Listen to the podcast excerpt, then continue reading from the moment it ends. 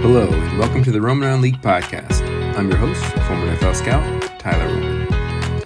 Today's episode, I'm going to go through some observations from last week's game versus the Bengals. Washington got its first win of the preseason and had some young players step up, and I'll dive into them in this episode. I also will do a final 53 man roster projection for next Tuesday's cutdown day. A lot to get to, so let's get started. First, talk a little about Fitzpatrick. He a little bit up down, up and down performance. Um, you know, he went through some good reads and some of his progressions. Um, obviously, big play Logan Thomas was nice, setting him up for a nice run after the catch. Really, was more good play design, but Fitz did really to sell it and look to the opposite side of the field of where the ball was going. That was nice. Um, uh, great throw to Dyami Brown on the sideline. Um, you know, I love he's giving receivers a chance. Not many quarterbacks in this franchise have done that in the last couple years.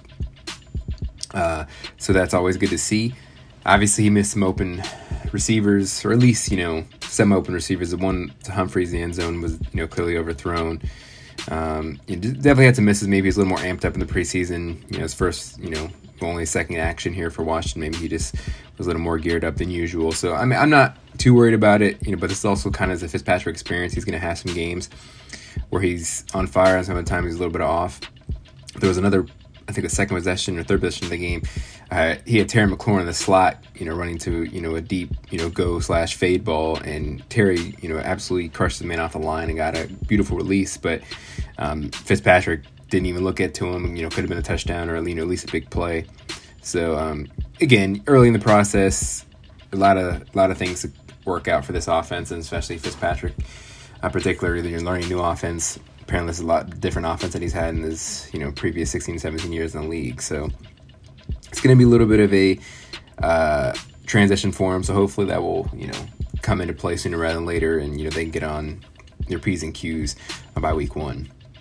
Antonio Gibson had some nice runs, like you know, there's a couple play stretch where he got the ball three or four times in a row out of the backfield, once on a screen, once um, on a run play where he almost broke it for a bigger gain than it was. Um, definitely, you know, he's running hard. Um, you know, obviously still looks pretty big.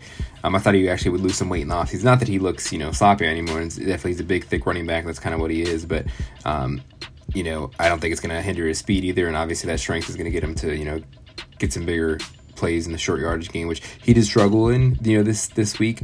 Um, I think he was a little hesitant hitting the holes and then run is um, he ran, I guess, a little hesitant going towards the line, and that's almost a little bit of a step back what we saw at the end of the last season. So hopefully he can work on that. Maybe that's why Peyton Barber is still around through the short yard situations. But it's going to come in time. Obviously, Antonio Gibson is obviously still very you know young and new to the position. So and I'm obviously very high on him. If you've heard any of my previous podcasts talking about him, even uh, on the field and in fantasy football, I think Antonio Gibson is going to be a real breakout player.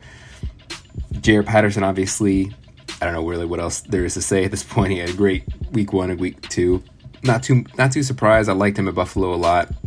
Obviously, the stats were there. A smaller school guy, um, still D one though. It's not like he you know was playing against horrible competition. So um, I, I kind of figured he would be this preseason star that all the fans would fall in love with, and that's kind of what he's done. At this point, I don't think you can cut him because he's going to get picked up. He's shown you know well enough. He can return a kick for 35 yards was huge. Something he can show that he can do for this team if he makes the roster, even if he's not getting money, many plays or opportunities on the offensive side of the ball. So um, obviously, love his. He, he's just a natural runner. You know, he's really good at hitting the hole, seeing the lanes open up.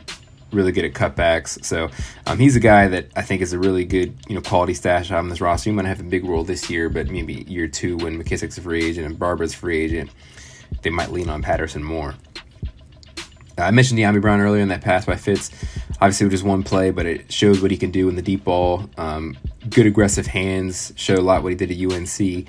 I'm going up and getting that ball like it was, you know, easy for him. You know, going against a good corner.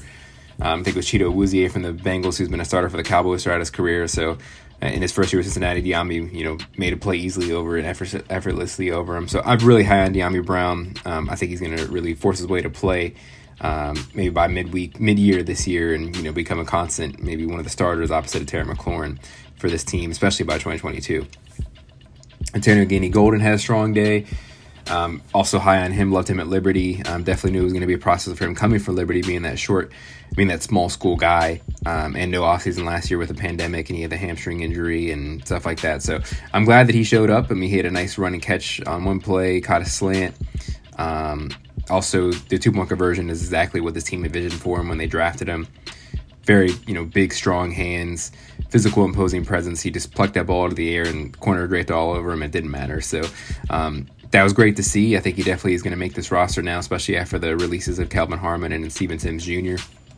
I think AGG's you know should make the team, and he you know might not have a huge role in the beginning of the part of the year, but I wouldn't be surprised if they try to put him in in roles like that, jump ball situations to give him a shot, um, because that is his specialty. It's what he was perfect at at Liberty at. So um, I think he will carve out a role in this offense in this year.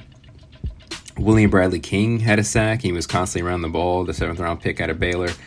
Um, I think he's making his way onto the roster. There definitely needs some defensive end depth, and William Bradley King looks like he can provide that. Um, at the very least, he can provide you 10 to 15 plays a game. Um, you know, coming in for relief of Chase and Montez Sweat. So um, he had a guy. He was a guy that had a lot of good sack production at, at, at Baylor. Um, his last year he transferred. That was his senior year for at Baylor. Um, but you know he's a guy that I think is going to you know get better in time more reps he get. I just like that he was constantly around the ball. He had some good you know power rushes as well. So Bradley King had a nice game. Jamin Davis um, plugged and run on a couple nice plays. I still think he needs some more reps. To me, it still looks like he's thinking a little too much out there, which is you know valid considering he's a rookie and really his first action you know, in the NFL. So um, I thought it was interesting that Ron to say that he, you know, a little more comfortable with Cole and Jon Bostic in those situations. So that tells me that Jamin Davis isn't going to be on the field in nickel situations. So at least at the beginning. So, and, you know, I think Davis eventually will be really good in that role because I think he is good in coverage. But if they don't trust him right now, um, it is better to have a guy like Bostic and Holcomb who have some experience playing in those situations. So, um, but again, I think Jamin Davis upside is unlimited, and it's just you know might be a little slower start for him. And he really only had one year starting in Kentucky, so it's going to maybe take a little time to transition to the NFL. Um, but again, I still have high hopes for him this you know this rookie year. Benjamin St-Juste and Torry McTyer got the start at cornerback for Kendall Fuller and William Jackson III. Both played fantastic. McTyer was good again in man cover situations, been off his week against the Patriots. Had a great training camp. I think he definitely is a fifth corner at this point. St. Juice, a rookie third rounder in Minnesota, fantastic as well. A good net pass break up on Ja'Marr Chase. Um, St-Juste is, you know looks the part out there, tall, rangy corner, athletic. Um, you love the way he's playing out there. I think at this point, maybe Kendall plays in the slot I mentioned before in previous podcasts, and St-Juste is that starting corner opposite of William Jackson. Um, Jimmy Moreland played really well as well in the slot too, so that's not a bad option as well to have Moreland in the slot and Kendall, uh, William Jackson third opposite of Kendall. So uh, the team has some really good depth at corner. That was great to see. They were going against three great receivers in Tyler Boyd, Tee Higgins, and Ja'Marr Chase. Um, I know Ja'Marr Chase has got a lot of flack for those drops, and this is off subject, but I'm a big Ja'Marr Chase fan. If anyone listens to my mock draft episodes, um, I think people were putting a little too much. You know, the guy hasn't played in over a year due to COVID. He opted out. I think he's still going to be a great player for the Bengals. Um, so I think it's a little, you know, rush to judgment. He barely dropped the ball at LSU. You know, I think he's still going to be a great player in the NFL. I just think he had a poor game last Friday night, and it's you know going to get rectified with more reps and more time in the system um, in, in Cincinnati. But you know, getting back to Washington again, again Love the way St-Juste attacked the ball. Um, physical man coverage. Um, he can get a little too physical. He might get some, you know, hell holding calls throughout the year, but um, just love love his style overall. And I think he had a really nice game um, this past Friday night. And lastly, you know, Landon Collins. Landon Collins is back, man. I, I think I've said that before. I, I, thought it was high for him. I was high on him coming into this year. I know he had a poor showing his first six games last year before the injury, but the dude has talent. You know, he's uh, you know, missile coming towards the ball, great in the great in the box. We all know that. Um, only 27 years old. Amazing recovery he's made from his injury. It shows how much he loves this game and he got back in that quickly. Came back that quickly and, you know, lost weight is in the best shape of his career. So I'm really high on Landon. I think he's to have a great year this year, pair with Cam Curl and uh, Bobby McCain, or I think those three guys, you know, a lot of reps at safety position. So um, it's great to see Landon back, and I think you know that was obviously a great play he made on Thaddeus Moss, former Washington player, um, in the flat, and that was you know a really big hit. And he was one of the reasons Ja'Marr Chase dropped one of those balls too, because Landon was right there if Ja'Marr made that play. So um, great to see Landon back healthy, and uh, he's primed for a big 2021 season. Next to my 53 man roster projection, I did one after minicamp. Um, doing this one this week because cut down day is next Tuesday, August 31st at 4 p.m. Um, our the game is on Saturday night. Um, guys are you know going to start getting hit Sunday and Monday. It's not going to all come on Tuesday night, Tuesday at four. So um, thought I would get this out now. I got three quarterbacks. Obviously, Ryan Fitzpatrick, the starter, Taylor Heinicke, the backup, Kyle Allen, the third, the third stringer not much you know to really say there. I think it's pretty clear cut. Uh, Montez, Steve Montez might have a shot at the practice squad again, like he did last year. Um, he had a good first game against the Patriots, and it seemed like they're still trying to explore the athleticism. You know, reports in minicamp, you know, OTAs was that you know might do like a Taysom Hill role, so maybe they can work on that if he makes a practice squad. Running back, I have four. I have Antonio Gibson, J.D. McKissic, Peyton Barber, and Jaret Patterson. You know, Jaret Patterson has played his way out on this roster. Um, he deserves to be on this roster. If he can be a kick returner, that's even great. You know, it, it provides some special teams play. He can be active on game days. Peyton Barber still is a guy they like in short yardage situations. And obviously, JD has been featured much this preseason, but that's obviously not a big deal. He had a great year last year, great out of the backfield, and he's a quality part of this offense.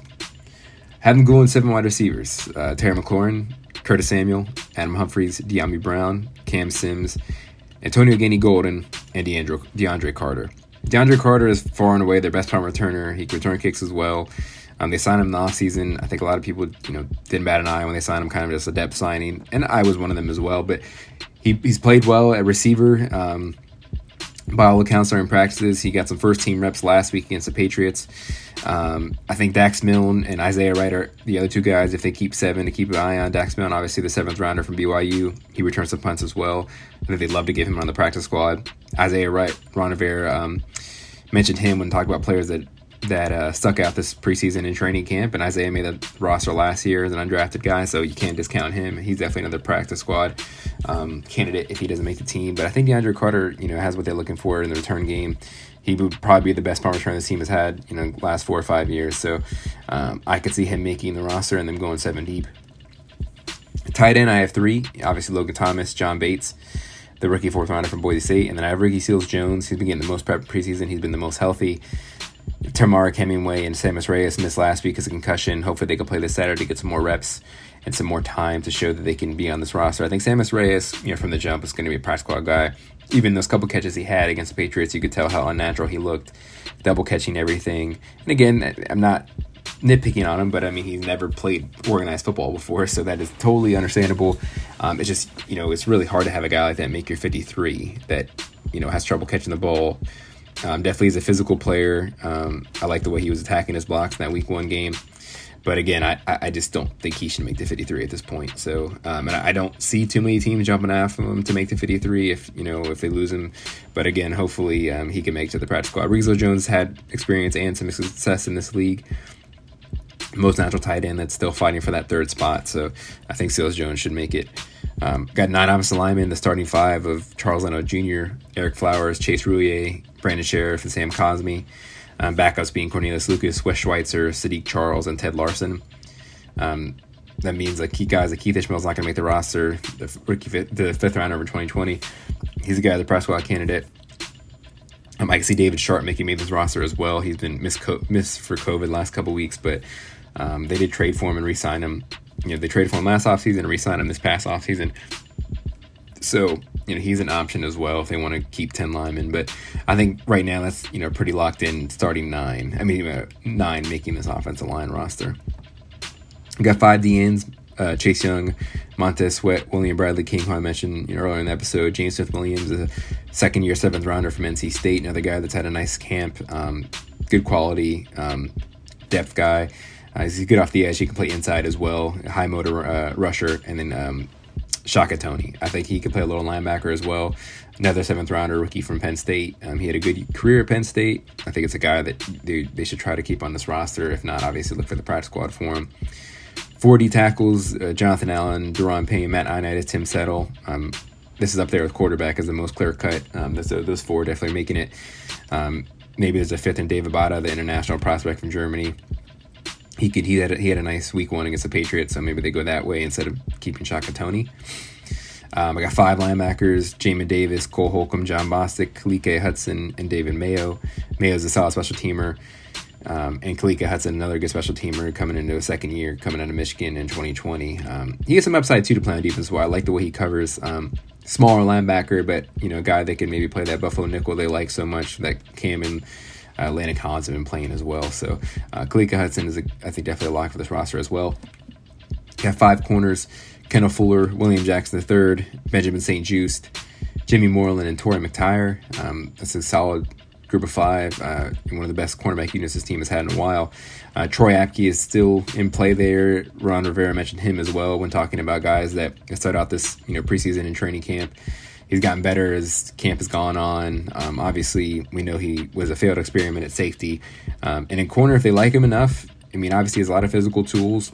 He's a really solid special teams player as well. I could see Apke making this team um, and, you know, let him develop a little more. But you know, at this point, I don't know he, who, who Ross spot he would take over if they go six corners. So Apke is still in consideration. There's still Danny Johnson um, can make it as well, but his his name is uh, fizzled out as well. Obviously, he can return kicks as well. That's one of his saving grace. Um, safety has them keeping five. Um, Landon Collins, Cam Curl, Bobby McCain, Shazer Everett, and Jeremy Reaves. Now that leaves out rookie six rounder from Darrick Forrest from Cincinnati, and I am high on him, him, as well. He's more of a strong safety um, at Cincinnati. Another guy that comes downhill and hits you like a missile. But I think they can get him to the practice squad. Um, this is more.